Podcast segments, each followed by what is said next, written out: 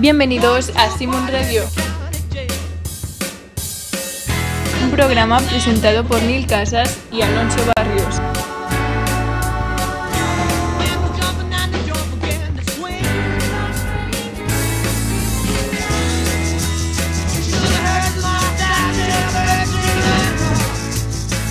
Empecemos.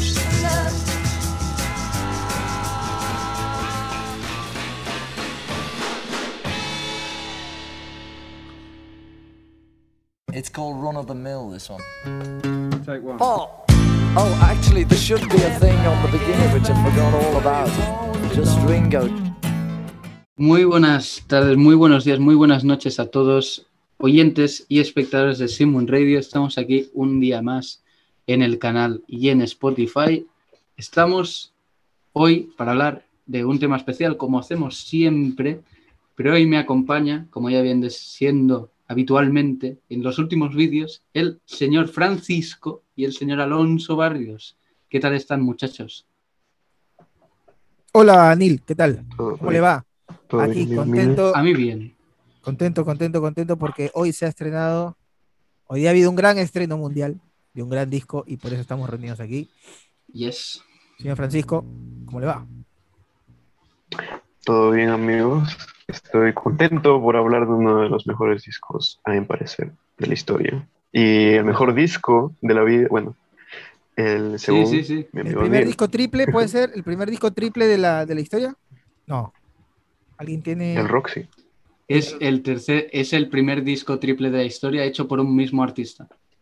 Ah, perfecto, perfecto, perfecto. Pero ¿hay, hay, ¿Hay algún registro que haya habido un disco triple antes? No. Doble sí, ¿no? A lo mejor reco- recopilatorio, no sé, pero de Claro. un mismo artista, George. Y creo que fue difícil que pudiera haber más. Que supongo lo- los hubo, Sí, yo pero tampoco es tengo difícil hacer un un- disco triple. Yo no tengo esa calidad, claro, mapeado. De hecho, en Argentina hay un músico que, o sea, todo el mundo lo conoce aquí en Sudamérica y, y es que es Andrés Calamaro, que de hecho en España también lo conocen, por ser el, el- el Un poco, un poco. el cantante de Los Rodríguez. Por los Rodríguez. Él tiene el- el- un, un álbum que se llama El Salmón, que es un, es un álbum quíntuple. Es un álbum Mm. quíntuple, es un álbum quíntuple. Que bueno, ya se, o sea, llegas al primer o segundo disco, este, todo bien con Calamaro. Saludos para Andrés. Un Pero- saludo si nos estás escuchando. Saludos si nos estás escuchando, Andrés Calamaro. Pero llegas al disco 1, 1, 2 ya, ya como que lo, lo quieres ir dejando. En cambio, este de acá, tenemos tres discos que son un clásico, un tema es mejor que el otro. Señores y señores, estamos hablando de George Harrison, All Things. All Things Must Pass. Palmas, palmas, palmas, palmas, palmas. Tremendo discazo, señoras y señores. Eh, Que cumple ¿Y hoy qué? día, eh, 6 de agosto, en realidad 51 años, pero la edición 2020 fue frustrada por la pandemia y todo se movió Claro. para el año 2021, o sea, ahora. Entonces, today, right now. Today, right now, tenemos una caja que cuesta lo que cuesta un automóvil de segunda mano aquí en Perú. Sí. Cuesta más que mi casa y que nosotros juntos. Cuest- sí cuesta más que nuestras propias vidas, así que yo me he venido acá a... Estoy pensando en venderme yo mismo para conseguir eso. Eso tiene varias lecturas, ¿eh? Tiene varias lecturas eso. Sí. Pero. Así que, bueno, sí, vamos a tener que recu- a, a- a recurrir a nuestros propio- propios recursos, valga la redundancia. Señores, ¿qué Sí. opinan de este disco? Uf. Bueno, creo que, que ya saben todos mi opinión, ¿no? Sí, bueno, sí, sí, sí. En la internet, en la internet ya es conocido como Sí. el álbum del señor Mil Casas, ¿no? Es mi disco favorito. Eh, para mí, el mejor disco. Bueno, a veces me planteo si es el mejor disco en cuanto a todo un poco, si es el mejor disco nunca hecho. Puede ser el que más me guste a mí, pero no el mejor nunca hecho. Yo creo que es Sgt. Pepper. Pero creo que All Things Must Pass estaría cerca de los primeros puestos. Francisco. Sí, yo creo que es, eh, es un disco que denota ¿no? todo lo que es todo lo que estuvo captando George de su entorno en los Beatles y en general con Ravi Shankar y un montón de músicos que estuvieron antes de esa grabación. Y bueno, también resaltar ¿no? que en ese disco hay como cuatro canciones que acá los tengo anotado que es Let It Down, All Things Must Pass, My Lord Hear Me y Lord. Guagua que fueron presentadas durante el Get Back. Ajá, My Lord. Ah, mira tú, claro. Entonces, es, también hay que ver eso, ¿no? O sea, ajá, Hay que ver este. Es más, Ultimus Pass se escucha Y en el documental. It Be del 70, ¿no? La canción Ultimus Pass, que la están ensayando. Hay una parte. Un repaso. Mm, ¿cierto? siendo, siendo la película que menos veces he visto de todas las, las de los Beatles, debo decir que no me acuerdo. No, yo sí Pero tengo eso- un, un- un recuerdo donde, bueno, él, Claro. él presenta, bueno, Amy Mind, que sí lo deben recordar. Hay una parte Mind, presenta por Amy Mind. Y hay una Cuando parte donde bailan Yoko y John. donde- claro, baila John y Yoko como es un tiempo de vals, ¿no? y, y por ahí también presenta Ultimus Pass. Pero sí, es como dice Francisco, ¿no? Es un álbum donde Harrison eh, está, creo, de repente contenido o tenía un montón de material. Hay una parte incluso, también vuelvo la- al documental de los Beatles, donde Harrison está conversando con John. Estamos hablando de enero del 69, donde él dice, tengo material para un disco nuevo. Tengo material como para hacer un álbum nuevo. Pa- No, para hacer 10, lo- o sea, los discos de la siguiente década de los Beatles. Claro, eh, claro, eso lo decía Harrison medio en broma y medio enojado, pero también él, él se lo estaba planteando ya desde un año antes de hacer un álbum así. Entonces, Claro. en el 70 resultó ser un álbum triple. Claro que no es para menos, o sea, tiene razón George, la, can- la cantidad de temas que él tenía era de gran volumen. A ver, la cosa es que eh, en Nothing More Pass hay temas ya desde la época de Rubber Soul Revolver, como Art of Y bueno, eso lo, lo comentábamos en backstage, ¿no? Eh, creo que hay eh, como Insapiti, por ejemplo, que no me lo imagino en Revolver, pero data de ese Art of Dying, también Art of Dying, gente, ¿se lo imaginan? Tremendo temazo, con tremenda letra. Sí, sí, sí. Pero ¿creen que, ¿creen que cambió algo George desde Revolver hacia Nothing More Pass de letra o, o tal? Porque simplemente a lo mejor solo tenía los acordes o, o tal. Bueno, yo creo que George en el 66 estaba bastante metido en, en la filosofía hindú, andaba con Ravi Shankar, Sí, pero lo digo más espiritual. prácticamente porque es como de un año a otro, ¿no? O sea, de un año estás componiendo temas como I Need You o You Like Me Too Much y de repente vas a, a Art of Dying, que es un tema con, con una letra trascendental. Es un poco... Sí, bueno, claro, sí, Within You You, pero... porque eh, si comparas Taxman, I Want to Tell You y Art of Dying, está, está bastante, sí, probablemente haya tenido alguna mano de John Lennon de repente, ¿no? Porque esta famosa anécdota de que Harrison llama por teléfono a John a pedirle ayuda para Taxman, ¿no? Pero yo creo que sí, de un año a otro sí, los Beatles sí cambiaban, este, mi estimado, ¿no? ¿O no? ¿Qué opinan ustedes? Bueno, a ver, eh, teniendo en cuenta que en pocos años pasamos de She Loves You a, a Day in the Life, yo creo que sí. Sí, claro, por eso, a eso, Sí. a eso iba. En el caso Bueno. de George, de repente tuvo otra velocidad, pero a partir de Wild My Guitar Gently Whips no tuvo punto de retorno, ¿no? O sea, fue una, otro mejor que otro, otro mejor que otro, otro mejor que otra. Here Comes the Sun y Something en un libro de, de- no me acuerdo ahorita, creo que fue la autobiografía de George, I Me Mine, donde él dice que esas canciones iban a ir a Ultimus Pass. Él tenía pensado guardárselas para algo solista y terminaron estando en Abbey Road. Claro, porque recordemos que la canción Here Comes the Sun la escribe George Harrison en ese famoso periodo de que eh, se va de los Beatles. Exacto, exacto. En este jardín donde estoy presente yo, aquí mismo, Exactamente. Hay una famosa foto, estará saliendo ahora mismo aquí, con Eric Clapton. con Eric Clapton. Entonces, am, lo que pasó yo creo que era una época, Let It Be, a ver, más o menos 69 o 68 incluso finales. Em, pero más Let It Be, que los Beatles ya estaban empezando a, a Mm, planear o a pensar ya más en algo más solista. Recordemos que la mayoría del álbum blanco podría ser considerado como que eh, la mayoría de las piezas son más eh, individuales que, que no se nota tanto como en otros trabajos anteriores del grupo ese conjunto.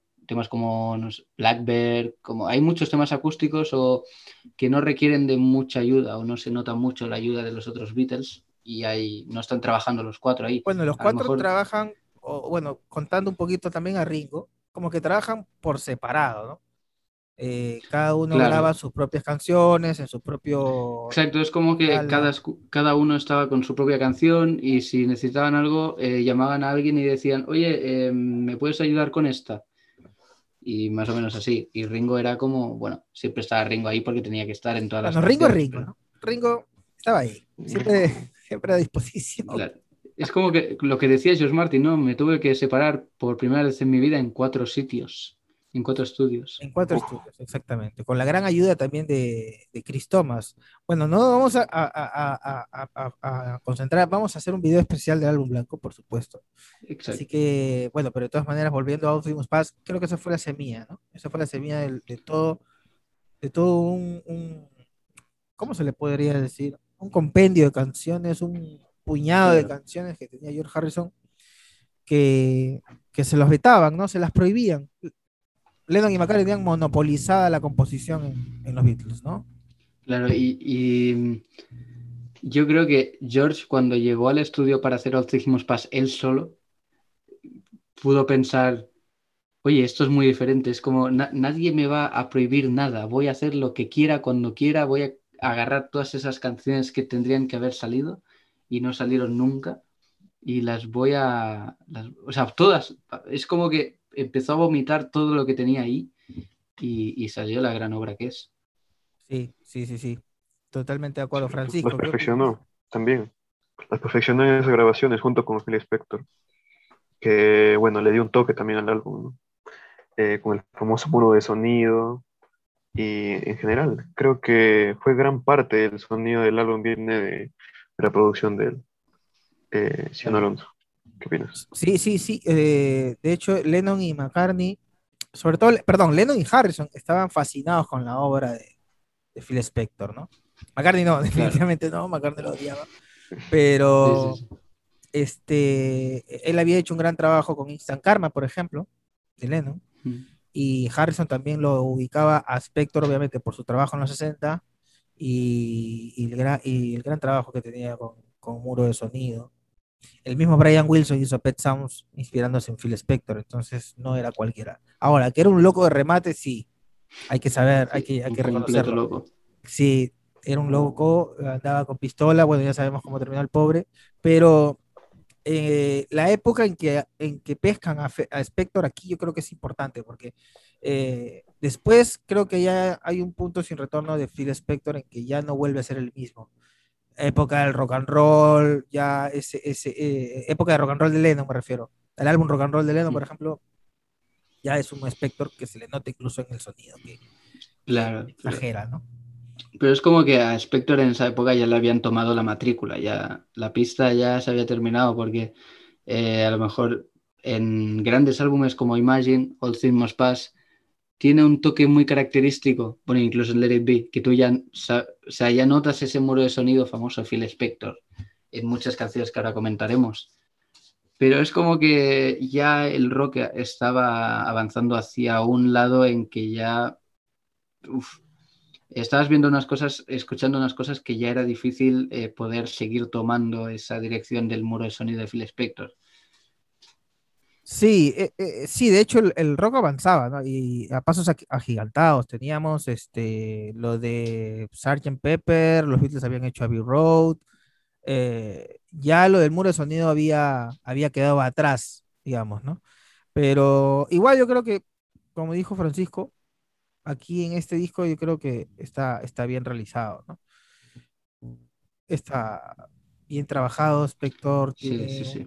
un trabajo no tan preponderante. Yo creo que ahí, ahí ya lo- los cuatro eran productores. Harrison ya era un tipo que había producido en, en Apple, había, le había producido Jackie Lomax, le había producido a Badfinger, le había producido a un montón de gente en Apple, ¿no? Eh, la gente que había llegado para Apple. Y, y ya, era un, ya era un tipo que tenía una discografía solista, porque tenía Wonderwall, tenía Electronic Sounds, eh, Claro. incluso antes que John Lennon, si mal, si, a ver, corríjanme si me estoy equivocando, si Two Virgin sale antes. Ah, no, yo creo que Wonderwall Music sale en el 68. Claro, 6-8. Por eso. Entonces, claro. Bueno, teniendo en cuenta que Family Way es el primer trabajo solista considerado de un Beatle. y Claro, luego la primera está- colaboración, porque va mitad a mitad con, con George Martin. Claro. Y luego está Wonderwall Music, Wonderwall Music de, de George Harrison. Y bueno, y luego todo lo siguiente. Pero es como el inicio de George Harrison, yo siempre me lo tomo, no tengo en cuenta Electric Sound ni Wonderwall Music. Bueno, y incluso con McCartney, no lo tomo como Family Way su primer trabajo solista. No, claro, como- trabajos solistas, canciones, con canciones, digamos, es, Exacto. es a Lo que puedes de- considerar un álbum. del 70 para arriba, los, los, los Beatles separados, digamos, ¿no? los Beatles por Exacto. separado, del 70 para Sí, arriba. sí, sí. Del 70 para atrás no, no hubo algo musical, entre comillas. Eran experimentos, por decirlo así. Eran experimentos o era un, o era un soundtrack en el caso de McCartney y de Harrison, ¿no? Porque Wonderwall terminó siendo música para película también. Exacto, y Electric Sound, mejor Electric Sound son juegos con el, el- con el Moog, ¿no? Con el sintetizador Moog. Claro. Y en el 70, liberados de los Beatles, los, los, los cuatro, este, ya a George le toca hacer tremendo trabajo con, con, con Optimus Pass. Bueno, gente, ¿cómo llega Optimus Pass a, su- a sus vidas, a sus o- oídos? ¿Cuál fue el primer encuentro? ¿Quién quiere empezar? La de Francisco. Bueno, eh, yo ya en ese entonces, ¿no? Ya había escuchado, digamos, los tres grandes discos de los Beatles, bueno, para mí, ¿no? Que son el Abbey Road, el Sgt. Peppers y el Revolver, para mí, ¿no? Yo lo había escuchado. Me había olvidado, no lo había escuchado entero el álbum blanco, lo había dejado ahí porque para ese tiempo me parecía largo y decía, lo infravaloraba, ¿ya? Sabía mucho. Uy, uy, uy. Entonces, entonces busqué, Sí, sí. Entonces me puse a investigar ¿no? la carrera solista de todos, sobre todo de John Lennon me había llamado la atención por esa portada que había tenido con Yoko, con la Plástico Novan, Ujú. de que estaban sentados bajo un árbol, que ahorita no me acuerdo muy bien. Claro, plástico. Sí, Ah, plástico. Ya, y no sé, dije hay que investigar un poco, ¿no? Entonces me encontré también eh, con la carátula de la Ultimus Pass. No sé cómo, creo que estaba viendo un periódico o algo así. El punto es de que lo, lo escuché y al principio, después de ver la duración del álbum, sí, muy buena portada, dicho de paso. Eh, al ver la duración del álbum me dije, uff, no, que mucho, ¿no? Pero en- me, me puse con los audífonos, lo escuché y como que poco a poco se abrió un mundo para mí, ¿no? Se abrió un mundo de la mente de Harrison, de todo lo que había guardado durante su época de los Beatles. Y bueno, ahí con ese álbum primero ya te dice claro que es un buen compositor, que es probablemente a la altura de Lennon y McCartney. Por lo menos a mi parecer ya en ese álbum. Sí, incluso En ese álbum, en ese álbum eh, se podría decir a la altura de Lennon y McCartney, incluso hasta superior. Porque si lo comparas con Plastic Sí. No Van y con McCartney 1, Claro. Eh, Ultimus Pass claramente es un trabajo de me- mejor producción, de mejores canciones. De hecho, uno de los mejores discos solistas de los Beatles. Sí, claro que sí. ¿cierto? Junto con Rama, a mi parecer. y, y Claro. nada, así descubrí el álbum y me pareció una exquisitez, ¿no? desde, desde la primera escucha. Y ahora ya tengo, eh, bueno, es uno de mis álbumes favoritos de los Beatles como solitario. Yo lo escuché en cassette en el año. eh, En cassette. En cassette, año 98, 99, bueno, en mi época, cuando yo era, cuando era joven, eh, llegó a mis manos un álbum doble eh, en cassette, que era George. Yo dije, bueno, había escuchado más Sweet Lord, obviamente, y yo dije, ah, está más Sweet Lord acá, genial, lo compro. Y me lo llevé a la casa, Solo por ese tema. sí, era eso, era cuando, eh, bueno, en esa época te comprabas todo el cassette o todo el CD, a veces por un solo tema, ¿eh? o sea, era así. Ah, bueno. Eh, te lo llevabas Por el porque, single. Claro, Sí, no, no había forma de no había forma de cómo conseguir eh, una sola canción solita, salvo eh, los 45 que ya no existían en los 90, existían, pero ya, bueno, es otro tema. La cosa es que me lo llevé a mi casa y escuché todo el álbum y me pareció una locura total. Yo dije, ¿qué es esto? Hay unas canciones muy bonitas, muy trabajadas. Decía ahí producción de Phil Spector, de colaboraciones de Jim Kellner, de Rico Starr, de un montón de gente. Y dije, wow, o sea, este disco tiene que ser, ¿no? Ya había escuchado eh, Plástico No Van, ya había escuchado McCartney 1, y dije, bueno, con este se, se disparó George. Y, y bueno, de ahí no, no, no paré más con la, con la discografía de Harrison, ¿no? Neil, Bien. Bueno, yo, antes de ir con la historia de mi vida, por decirlo así, quiero decir que ya saben que yo admiro muchísimo, me gusta mucho John Lennon, Paul McCartney, Ringo Starr, pero yo creo que agarras cual, em, cualquiera de sus mejores discos, agarras Ram o agarras Plastic No Band o el Ringo, el Change Takes Time, y yo creo que Ultimate Pass le da mil patadas a el mejor disco de los otros solistas. Eh, pero bueno, Ocismos Pass llegó a mi vida en un momento. Mira, en la primera vez que yo tuve un contacto con Ocismos Pass, am, aparte de que ya había algunas canciones que me, que me acordaba del Concert for George. No, Eh, Ah, primero habías escuchado a, a Concert for George, que era Claro, exacto. Pero Claro. lo que pasó fue que yo lo tenía, lo tenía por, bueno, lo- de hecho lo tengo ahí detrás, pero lo tenía en mi casa y, y lo vi. De hecho, cuando escuché los Ritmos por primera vez, mm, me había escuchado todos los Beatles, pero no había escuchado prácticamente nada de ninguno de ellos en solista. Entonces lo que pasó es que mi padre agarró ese disco concretamente que tengo ahí encima, ahí se ve. Sí, se ve, se ve, se ve, se ve. Ese es el Once Pass. Claramente, sí. Lo tengo ahí como, como un símbolo en mi habitación. Bueno, eh, lo que pasó fue que me puso ese disco y me dijo, "Mi- escucha esto, es muy bueno. Entonces empezó con temas como Guau y Sanita Pity que, que me encantaron, What is Life. Es como que, como lo que decía- decías tú, Alonso, ¿no? Cada tema era mejor que el anterior. Sí, claro. Sí, Y sí, me... es algo que no, de no parar nunca, porque está desde Have You Any Time, luego va, va para arriba como Sweet Lord, como Guagua. Claro, claro. Y me encantó. Y de hecho, eh, fue como, no le presté mucha más atención a, algunos años después. O sea, no lo escuché entero, pero digamos que eh, escuché el inicio y me gustó bastante, pero como que lo dejé en un lado, no, no, no lo escuché demasiado. Y entonces eh, sí que volví a mirar el, CD una vez más y empecé a ver el tracklist y dije, oye, hay un tema que se llama Ballad of Sir Frankie Crisp y me llamó mucho la atención porque yo conocía el tema de Ballad of John and Yoko y era como que decía... Canción- la, la palabra ballad ahí estaba como que bastante, estuvo bastante presente mucho en una época del rock and roll, ¿no? Exacto. Ballad of a Thin Man, me recuerda. Para de Think Bob Man de. Bob Dylan, claro. sí. La balada de Ballad of tal cosa. Sí. Exacto. Y la balada de Sir Frankie Crisp. Pero Gran tema, que- gran tema. Claro, gran sí, tema. sí, sí. Pero, pero me gustaban muchos, o sea, los temas acústicos o los que eran así un poco más relajados, siempre me llamaban mucho más la atención. Temas como em, Have You Any Time, If Not For You, Behind That Locked Door, Run of the Mill. ¿Sabías que If Not For You era, era cover de Bob Dylan hasta ese momento o, o para ti era... No, no, no, no. Yo me no enteré después también igual, ¿ah? Me enteré varios Claro. años después. No, me enteré cuando compré el vinilo, creo que fue, porque empecé a ver eh, que en el crédito ponía Dylan. Claro, claro. Y entonces igual que en a- Have You Any Time, ¿no?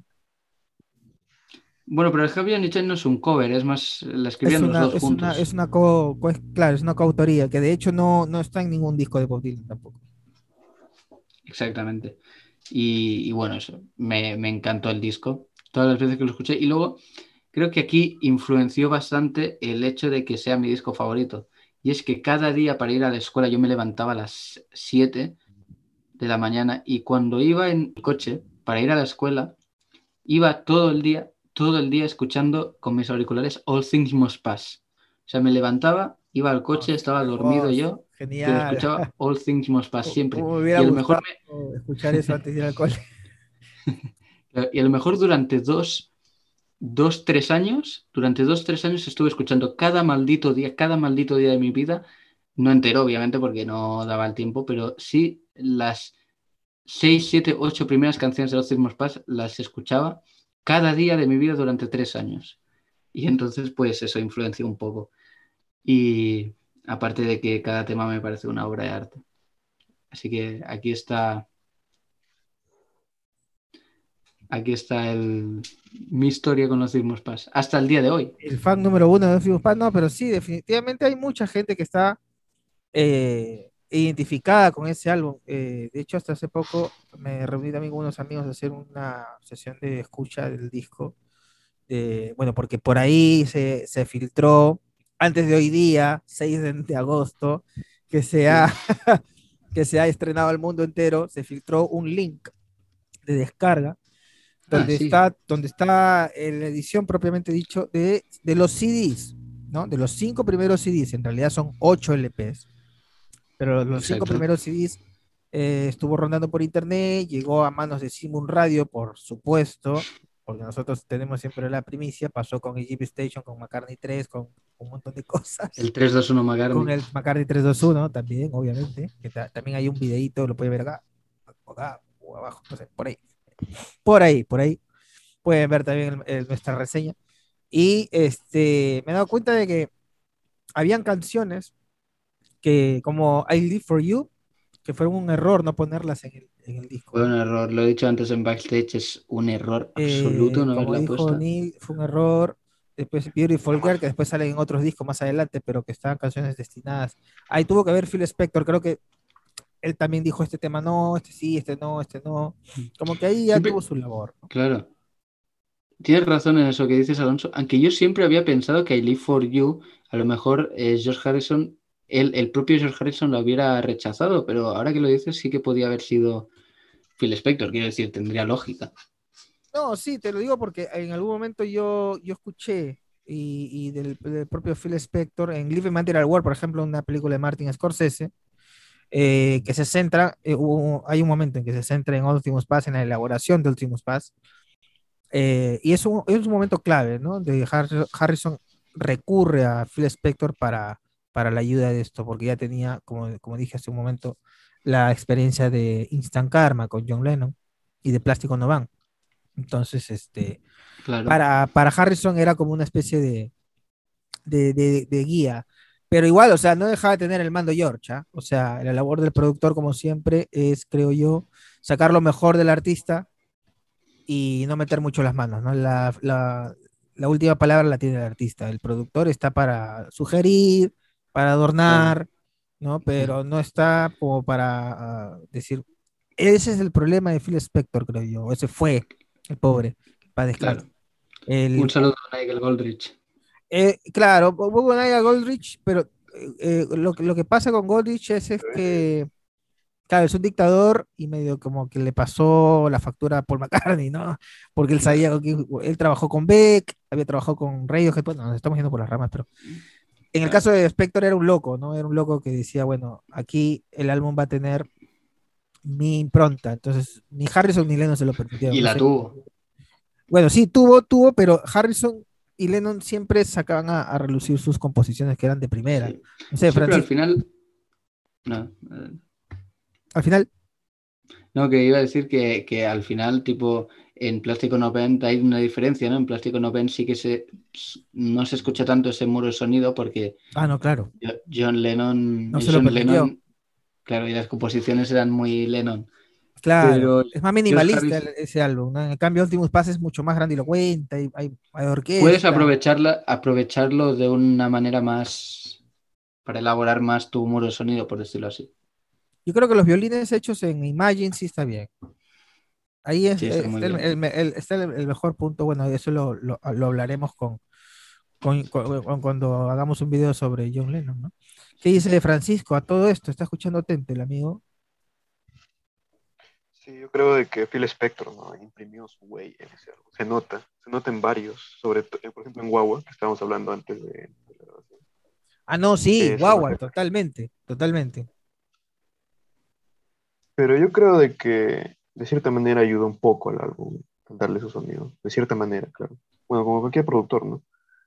Pero no se excedió como en otras partes. Por ejemplo, para mí el Let It Be es un poco ex- excesivo, ¿no? Pero bueno.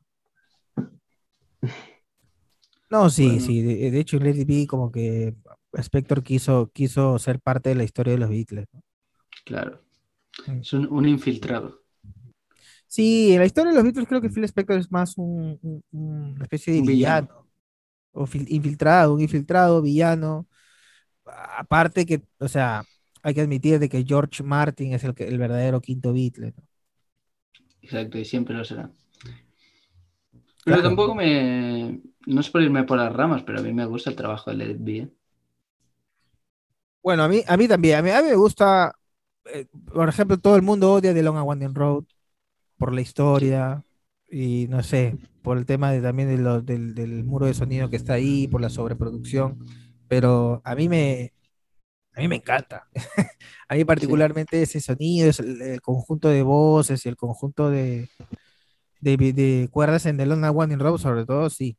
Ahora no sé qué habrá hecho realmente Spector para ganarse el odio de repente por la personalidad que tuvo, qué sé yo. Sí, creo que un poco porque era el final de los Beatles ya. Y porque terminó enojado con, con Paul McCartney, pero Eh, Al final esos temas es, a mí me dan igual, ¿no? Porque ah, al final, o sea, tendemos a valorar más eh, el ambiente que hubo en las grabaciones de los discos más que valorar los discos. Y eh, yo creo que eso es un error. Véase Final Cut, véase Let It Be. Al Claro. final no nos ponemos a reseñar el disco. Sí, por ahí, por- Francisco. Para, para mí el Let It Be, el, origin- el que hizo Phil Spector es bueno, pero el Naked también parece ser, claro, son gustos, ¿no? Depende No, no, sí, de todas maneras, estamos hablando acá de gusto. O sea, al final la última palabra no la tiene absolutamente nadie, porque de hecho, de hecho es según los gustos de cada uno. Pero el, el Naked también me gusta. Es un poco la repetición de Anthology, no sé, quizás. Esto lo O digamos que Let It Be Naked es el Let It Be que tuvo que salir, pero el Let It Be es el disco que quisiéramos escuchar de no haber salido. Ahí está. Yo lo veo eh, sí, sí, pa- para decirlo de alguna manera, ¿no? Eh, de hecho, eh, bueno, ahí ya entraría, ya ah, vamos a hacer un video cuando salga el proyecto Get Back en noviembre. Esperemos poder este, visualizarlo, verlo en su, en su totalidad para poder conversarlo aquí en Simon Radio. Pero, a ver, volvamos a, a Ultimus Pass, ¿no?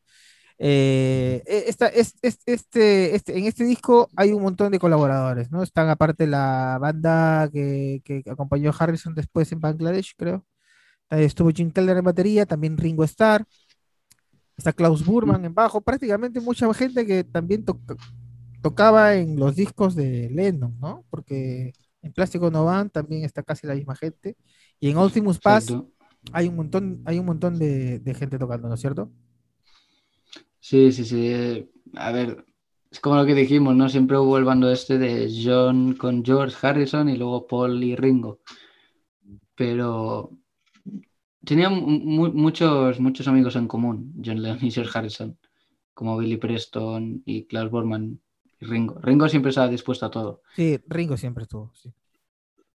Pero, pero bueno, Klaus Bormann. Que, es que hay muchísima gente que está en Plástico No Van y Ultimos Pass, es verdad. Es como si lo hubiese hecho a propósito. Que eran sus amigos y tenían que estar ahí.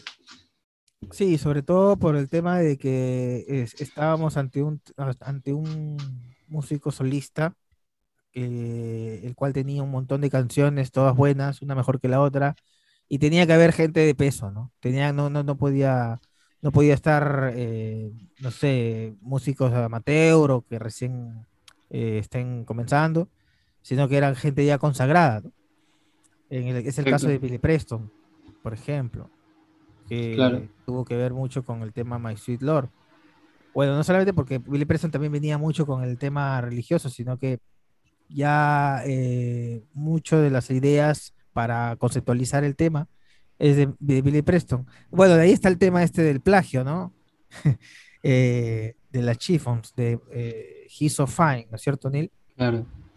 Sí, hay el, el- famoso plagio, que luego serviría para, para que George escribiera una de sus mejores canciones, como es This Song, del disco 33 and One Third, que, está, que This Song está inspirada básicamente en eso, ¿no? En el juicio que Harrison tuvo que pagar 500 mil dólares en función de los éxitos que había ganado con el, con el número uno. Sí. Claro. Es que también si escuchas He's So Fine de, de esta, de este grupo de chicas es muy parecido, casi el mismo. es prácticamente igual. O sea, normalmente cuando, cuando yo fui a escuchar el tema, iba con la mentalidad de decir, voy a defender a George, voy a pensar, no, este tema no se parece en nada, pero luego lo escuchas y dices, pero sí es lo mismo. Claro, So- es como decir, ¿cómo, la cómo- defiendo, cómo lo defiendo? ¿Cómo defiendo lo indefendible? Claro, claro, es, es como lo siento, George, pero no te puedo ayudar aquí. Claro, es como, sí, claro. Y finalmente, bueno, eh, eh, la justicia Bueno. hizo, hizo lo suyo porque Harrison Claro, perdió. al- Harrison perdió. Pero sí, pero al final quedó todo como, no como un plagio, o sea, quedó como un plagio involuntario, por decirlo Claro, así. como una influencia, ¿no? Como una suerte de influencia, eh, claro, inconsciente. Eh, quisiste hacer una canción y estaba en, en tu cabeza, de pronto sonó eso. Claro. Eh, sí, sí, sí, tienes razón, tienes razón. No es, no es que Harrison haya sido malo y voy a copiar esta canción. No, O sea, no, no son, no son Come Together, You Can Catch Me. No, no, no, no. Ahí creo que sí le tuvo mala, mala leche, ¿no? De hecho, le costó también algo de. Porque, o sea, quiso hacer. eh, quiso pagar con otra canción y terminó siendo un álbum entero que fue rock and roll. Claro. Pero bueno. Este. Bueno, gente. Vamos por el ranking ahora. Pero primero vámonos a unos avisos comerciales de nuestros patrocinadores. Y volvemos en breve. ¿Qué tal esa historia, verdad? Pero ahora hacemos una pausa.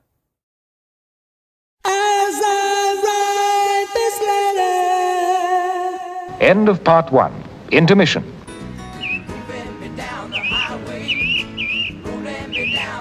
End of intermission. Part two. Bueno, regresamos en Simon Radio, señoras y señores. Muchísimas gracias a todos los que se quedaron a esperar. Estamos en la segunda parte de Optimus Pass especial por 50 años y estábamos hablando, gente, justo entre backstage y todo lo que estábamos recapitulando en nuestros primeros encuentros con el disco, el disco que revolucionó la carrera de alguna manera de George Harrison también, ¿no, gente? O sea, ¿qué hizo después George? O sea, yo creo que sus etapas son muy marcadas, ¿no? Después habían como que huecos, años de George sin hacer nada, no, no, no, de repente pues me estoy equivocando, a ver si uno de ustedes me puede desasnar. Y de Bueno. ahí, después de, después de Optimus Pass, ¿qué vino? Bueno, hay que decir que después de un de un largo periodo de trabajo como fue Optimus Pass, que además durante las sesiones de Optimus Pass se muere su madre, Oh. Luis, eh, pues creo que el hombre merecía un descanso. La verdad es que le sentó bastante bien y para luego volver con un segundo disco bastante decente, que fue Living in the Material World. Es un disco que Sí. a mí me gusta mucho. Sí, sí, sí. Siempre lo tuve como un disco que quiso repetir el plato de Optimus Pass, pero creo que es otra, otra cosa, ¿no? Creo que ahí ya se empieza a ver lo que sería George en el resto de su discografía. Creo que ya, ya se, se empieza a labrar un poco en Dark Horse y un poco en Extra Texture, pero creo que en Living in Material World es como... Mira, hay muchas canciones de ese disco que estuvieron en las sesiones de, de Pass, pero que al final estuvieron en el segundo disco. Pero, pero hay algunas que igual suenan a Pass y hay otras que no. Sí, sí, sí, sí, es, es totalmente cierto. Give me love, give, eh, give, give the peace on truth, Y- o en, en ear- bla, bla, bla. give me peace in earth. Eh, yo juraba que estaba en Optimus Pass. Antes de tener No. Optimus Pass, por supuesto. Antes de tenerlo, bueno. tranquilo, tranquilo, antes de tenerlo. Aquel encuentro mío con los cassettes a fines de los 90, todavía yo tenía la idea de que Give Me Love iba a estar en Optimus Pass, pero felizmente me equivoqué porque después me est- estuve co- eh, que- queriendo conseguir ese tema y me lo encontré en sus otros, en, en Living in Material World, y luego empecé a buscar la canción You, luego la canción Love Comes to Everyone, luego la canción Gontrop, y así, y así, y cuando quise, como di cuenta que me había escuchado todo George. yo cuando era pequeño pensaba que todas las canciones que existían de los Beatles tenían que estar en discos. Tipo, yo buscaba a lo mejor eh, I Want to Hold Your Hand y no la encontré Ah. en ningún disco y digo, ¿cómo puede ser esto posible? Y Y luego yo- descubro Past Masters y todo esto. Claro, esa es la, la- ahí, ahí nos damos cuenta de la brecha generacional, ¿no? Que han pasado de por medio 40, 50 años y, y de pronto la forma de escuchar música cambió, ¿no, Francisco? de muchas formas. ¿no? Eh, ¿Qué voy a decir? Ah, ya, Yo, en los, no- este, yo en los 90 nunca ¿no? me iba a imaginar que íbamos a tener, por ejemplo, toda una discografía, ni siquiera una discografía, toda la discografía de todos los artistas aquí. Bueno, no se nota acá Ah, sí. mucho, pero Eh, en un celular, man, en un celular, ¿cuál? ¿Cuál? ¿Dónde? Eso era de otro planeta. Para mi generación, de repente ustedes ya están fam- más familiarizados con eso. Para mí Spotify es una bendición de Dios. Y durante mucho tiempo nos pasamos hablando de Spotify de brechas generacionales. No sé, volvamos a Ultimus Pass, chicos. Estamos aquí hablando de Sí, Ultimus Pass, favor. Yo estoy en el jardín de Ultimus Pass. Hagamos un, Bien. entonces, un ranking, ¿no, gente? Tenemos un álbum triple, un álbum maravilloso, con grandes canciones, con George Harrison inspirado. Eh, es difícil elegir, mm, no sé, tres temas eh, para cada uno. No sé, ¿cuántos quieren elegir ustedes? Yo tengo en mente tres ahorita, no sé. yo también tres. Tres. Está bien. A ver quién quiere arrancar. A ver, yo, yo, yo empiezo. Vamos, Pancho.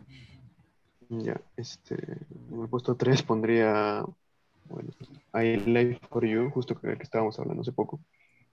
Eh, no sé, tengo una conexión con ese tema, de cierta forma, lo escuché, eh, lo escuché y no se me enganchó en una.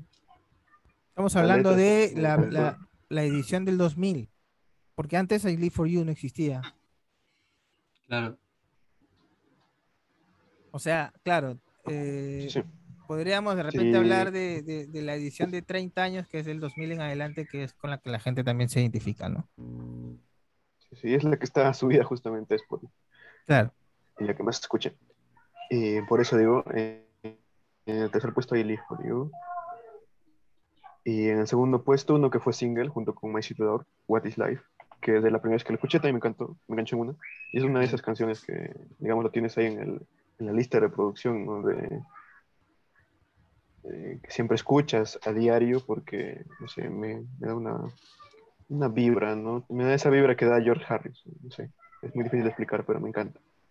Y en el primero, que bueno, no es sorpresa para nadie, pero no me encanta, es Isn't Pity, Ahí que estamos. es una canción saso, un temazo, Bien, bien ahí. nada que puedo decir. Me encanta. Muy bien, Francisco. Alonso, dale.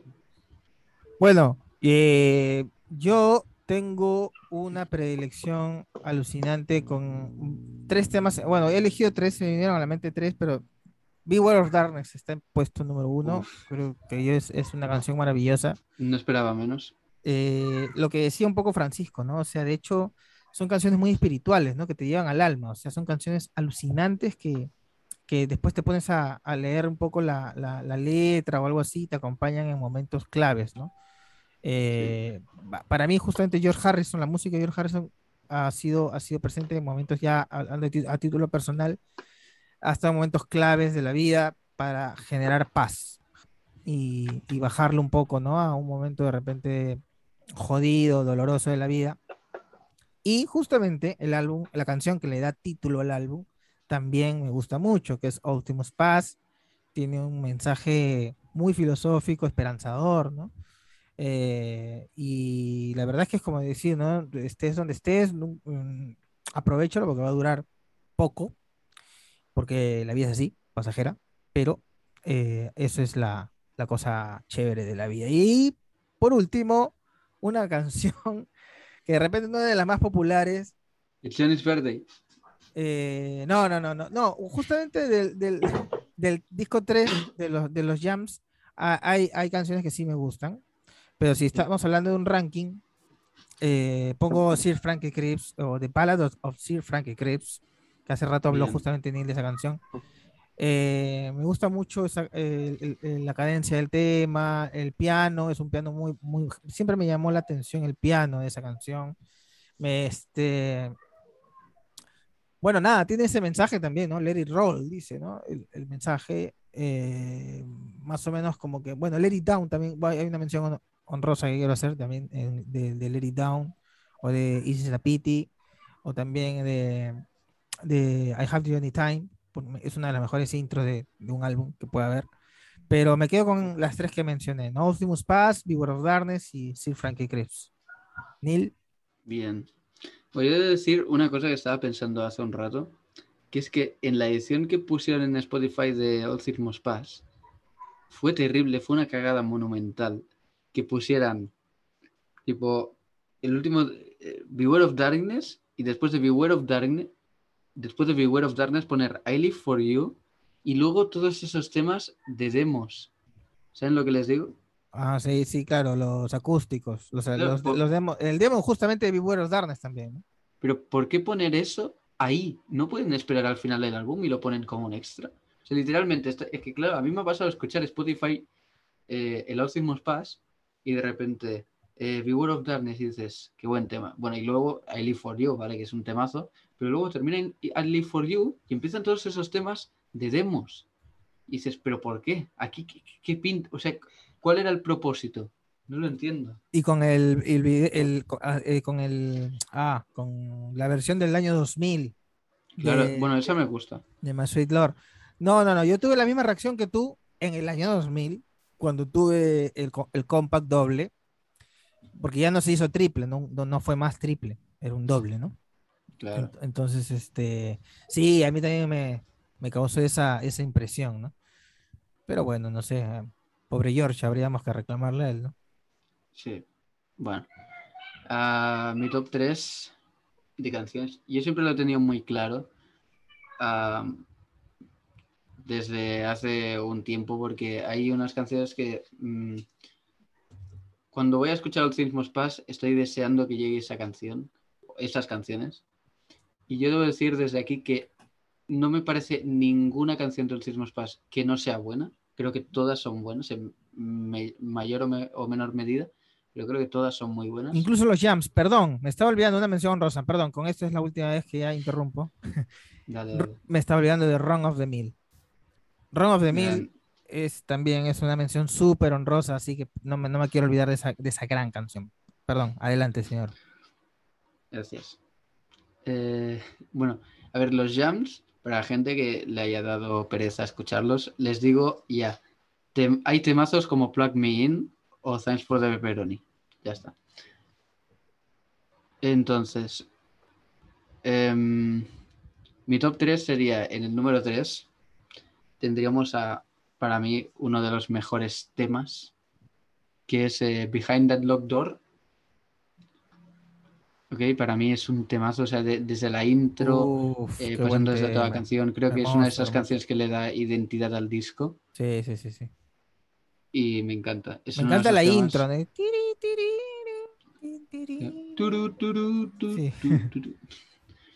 Sí. me encanta. Una vez lo, lo- traté de aprender en, en guitarra, pero Un poco olvidé. difícil, sí.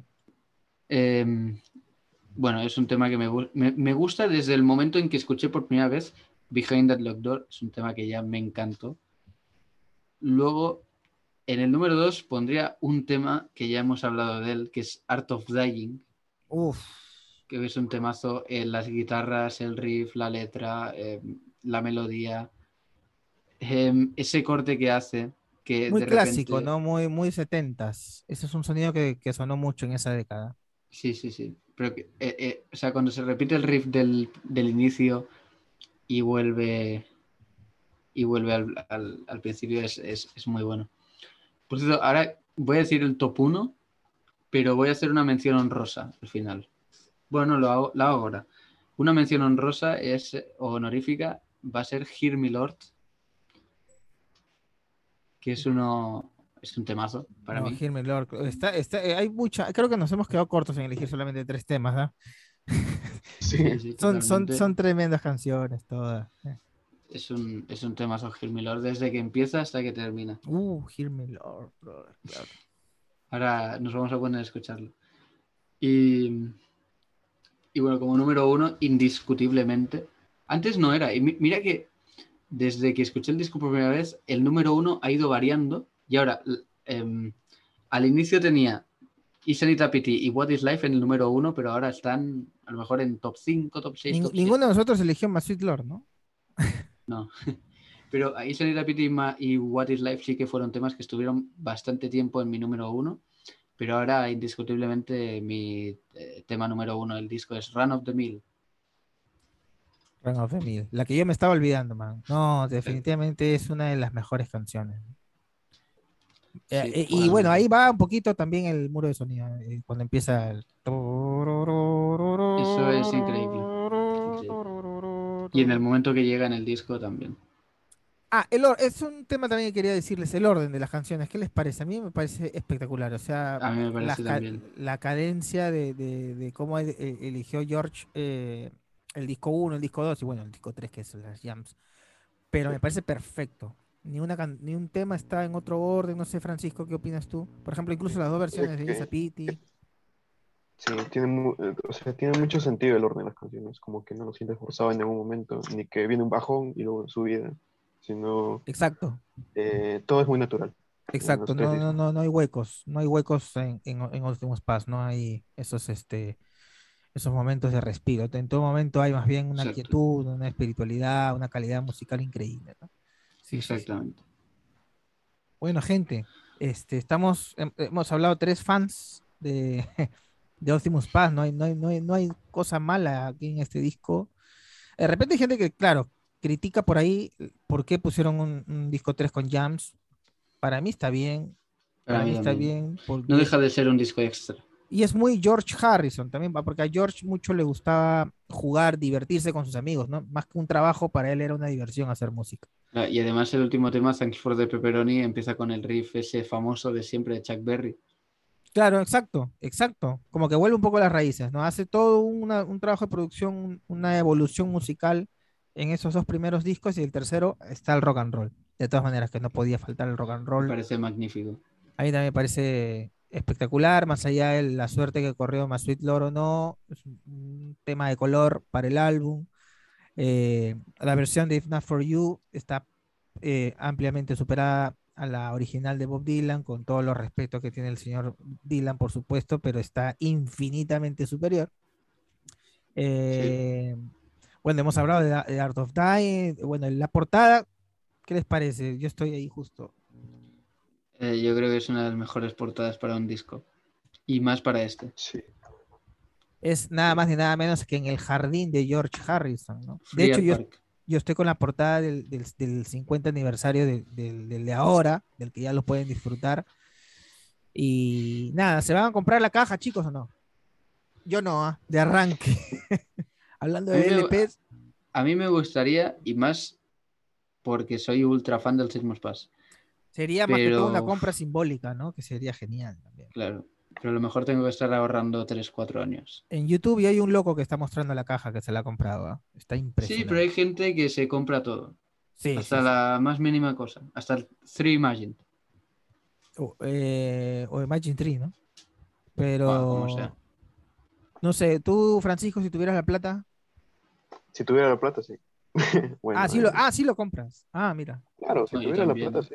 Pero si tuviera plata, y además un poco más para no quedarme con No, no, cero. yo estoy diciendo que aunque tuviera la plata no lo hago. No, No, yo sí. yo sí. Uh, no, no, no, me encanta el pero digamos disco. que te sobre la plata, o sea, que no tenga. Si yo fuese un mil, ah, obviamente, fuese Bill Gates, me compro ocho de esas, ¿no? Y Pero, regalo, se los regalo a ustedes, chicos. Si mando uno a España, a otro a Xapampa. Pero no soy el Bill póster. Gates, soy, soy Alonso Barrios y escucho todo en Spotify. Pero vamos, no sé, o sea, obviamente el disco, el disco, el disco se merece. Hay un libro de unas fotos impresionantes. El que pueda, pásese por el video este de YouTube eh, y, y- y vean la caja. Está, está muy bien. A mí me parece que está bien. A mí me parece A mí bien. también. Está muy bien. Si es que Bueno. alguien tiene dinero en la audiencia y, y lo puede encontrar. Igual pues, los que ser quieran, los que quieran, claro, vamos a hacer un canal en Patreon. Cuando Ah. lleguemos a los mil suscriptores. Este, bueno, nada, gente, ha sido un video hermoso. Muchísimas gracias, muchachos. Quiero felicitarlos por tener el buen gusto. Estas nuevas generaciones, vamos a ir pensando ya en, en nuevas generaciones, gente que eh, de repente Sí. ahorita tiene cinco años, que no se contaminen los oídos y, y hagamos escuchar este álbum maravilloso que creo que le puede escuchar, lo puede escuchar cualquiera de cualquier edad, ¿no? Exactamente. Ya saben, eh, somos Simon Radio. Este es nuestro espacio donde nos gusta hablar de música. Estamos en Instagram como Simon-radio, si no me en equivoco. Twitter. También en Twitter. Y eh, eh, amigo Francisco, sus últimas palabras. Muy bueno. Eh, me encantó la charla de hoy. Me encantó hablar de este discazo, uno de los mejores para mí. Y nada, la gente que no lo ha escuchado aún y está viendo este episodio de Simon, que vaya y le dé una escuchada rápida y que, bueno, que se enfrasque ¿no? del mundo, que se empape, mejor dicho, del mundo de George Harrison. Exacto. Y nada, es hermoso, hermoso este disco. Aprovechen. Señor ahí. Casas, sus redes sociales y últimas palabras de este especial. Bueno, me gusta mucho que se haya hablado de Cinemas Pass porque es mi disco favorito. Y además de ser mi disco favorito, es un disco que me trae muy buenos recuerdos de tantas y tantas y tantas veces que lo he escuchado, de muchos momentos en especial. Y debo decir también que me da un poco de lástima o de rabia, cierta rabia que haya gente que, que empiece a descubrir ahora, o sea, no a descubrir, sino decir que All Things Pass es un disco que tenía muy presente y que es un discazo cuando a lo mejor hace 60 años que no lo escuchaba, ni sabía, a- había hablado No, de él. 50, 50, recién cumple 50 el disco. Bueno, de hecho he dicho 60 como una broma, pero sí, 50. Pero, pero bueno, eh, dejando a un lado esto, lo que importa es la música. Must Pass es un discazo, mi disco favorito. Y bueno, ya para terminar, muchas gracias por, seguir escuchándonos en Spotify o en YouTube, en la plataforma que sea. Tenemos video nuevo en. Sgt. Pepperland o en Lucas John Lennon pronto. En Sgt. Pepperland tengo un vídeo ya hecho, pero tengo que hacer la presentación del vídeo, que aún no la tengo hecha porque ya Bien. directamente fui a por el vídeo. y luego en Lucas John Leon tenemos un nuevo vídeo. En el canal hay un lugar junto a Neil Eduardo, a la- el amigo Guille Velarde también. Saludos, Y- saludos a Neil Eduardo y a Guillermo que estuvo con nosotros también en el Club del Amor, a mi gran hermano Guillermo Velarde. Un fuerte abrazo. Y, y muchos más amigos estuvieron en, en un especial que hicimos sobre John Lennon, llamado eh, John Lennon a través de su obra. Entonces eh, agarré, hice como un pequeño resumen y lo subí en Lucas John Lennon. Próximamente nuevas reseñas en Lucas John Lennon y en Sgt. Pepperland. Me pueden seguir en esos dos canales que son los míos. Y próximamente nuevos vídeos. Perfecto, Un perfecto. saludo. Hacer recordar que estamos en Spotify. A mí también me pueden encontrar como alonso-barrios.5 en Instagram y como simplemente Alonso Barrios en YouTube. Subo algunas cosas que grabo y, y música y, y muchas Escuchen cosas Solar. y Escuchen. Gracias, gracias por la publicidad. Bueno, gente, Escuchen Pandemic. escuchen Pandemic. Aquí, bueno, somos tres músicos acá. ah, Tenemos que explotar un poco más ese lado también. Bueno, aquí hablamos mucho de, de- de- de nuestros maestros, pero también un día de esto vamos a, a soltar nuestras producciones. En nuestras redes sociales compartimos Y todo. hacemos un vídeo reacción también aquí en Un directo. video reacción. Sí, uy, ahí sí va a correr sangre. ah, Va a correr sangre. bueno, gente, entonces me gustaría decir gracias en nombre del grupo y nosotros mismos. Y esperemos hayamos pasado la audición. Adiós. Thanks, Mo. You better stop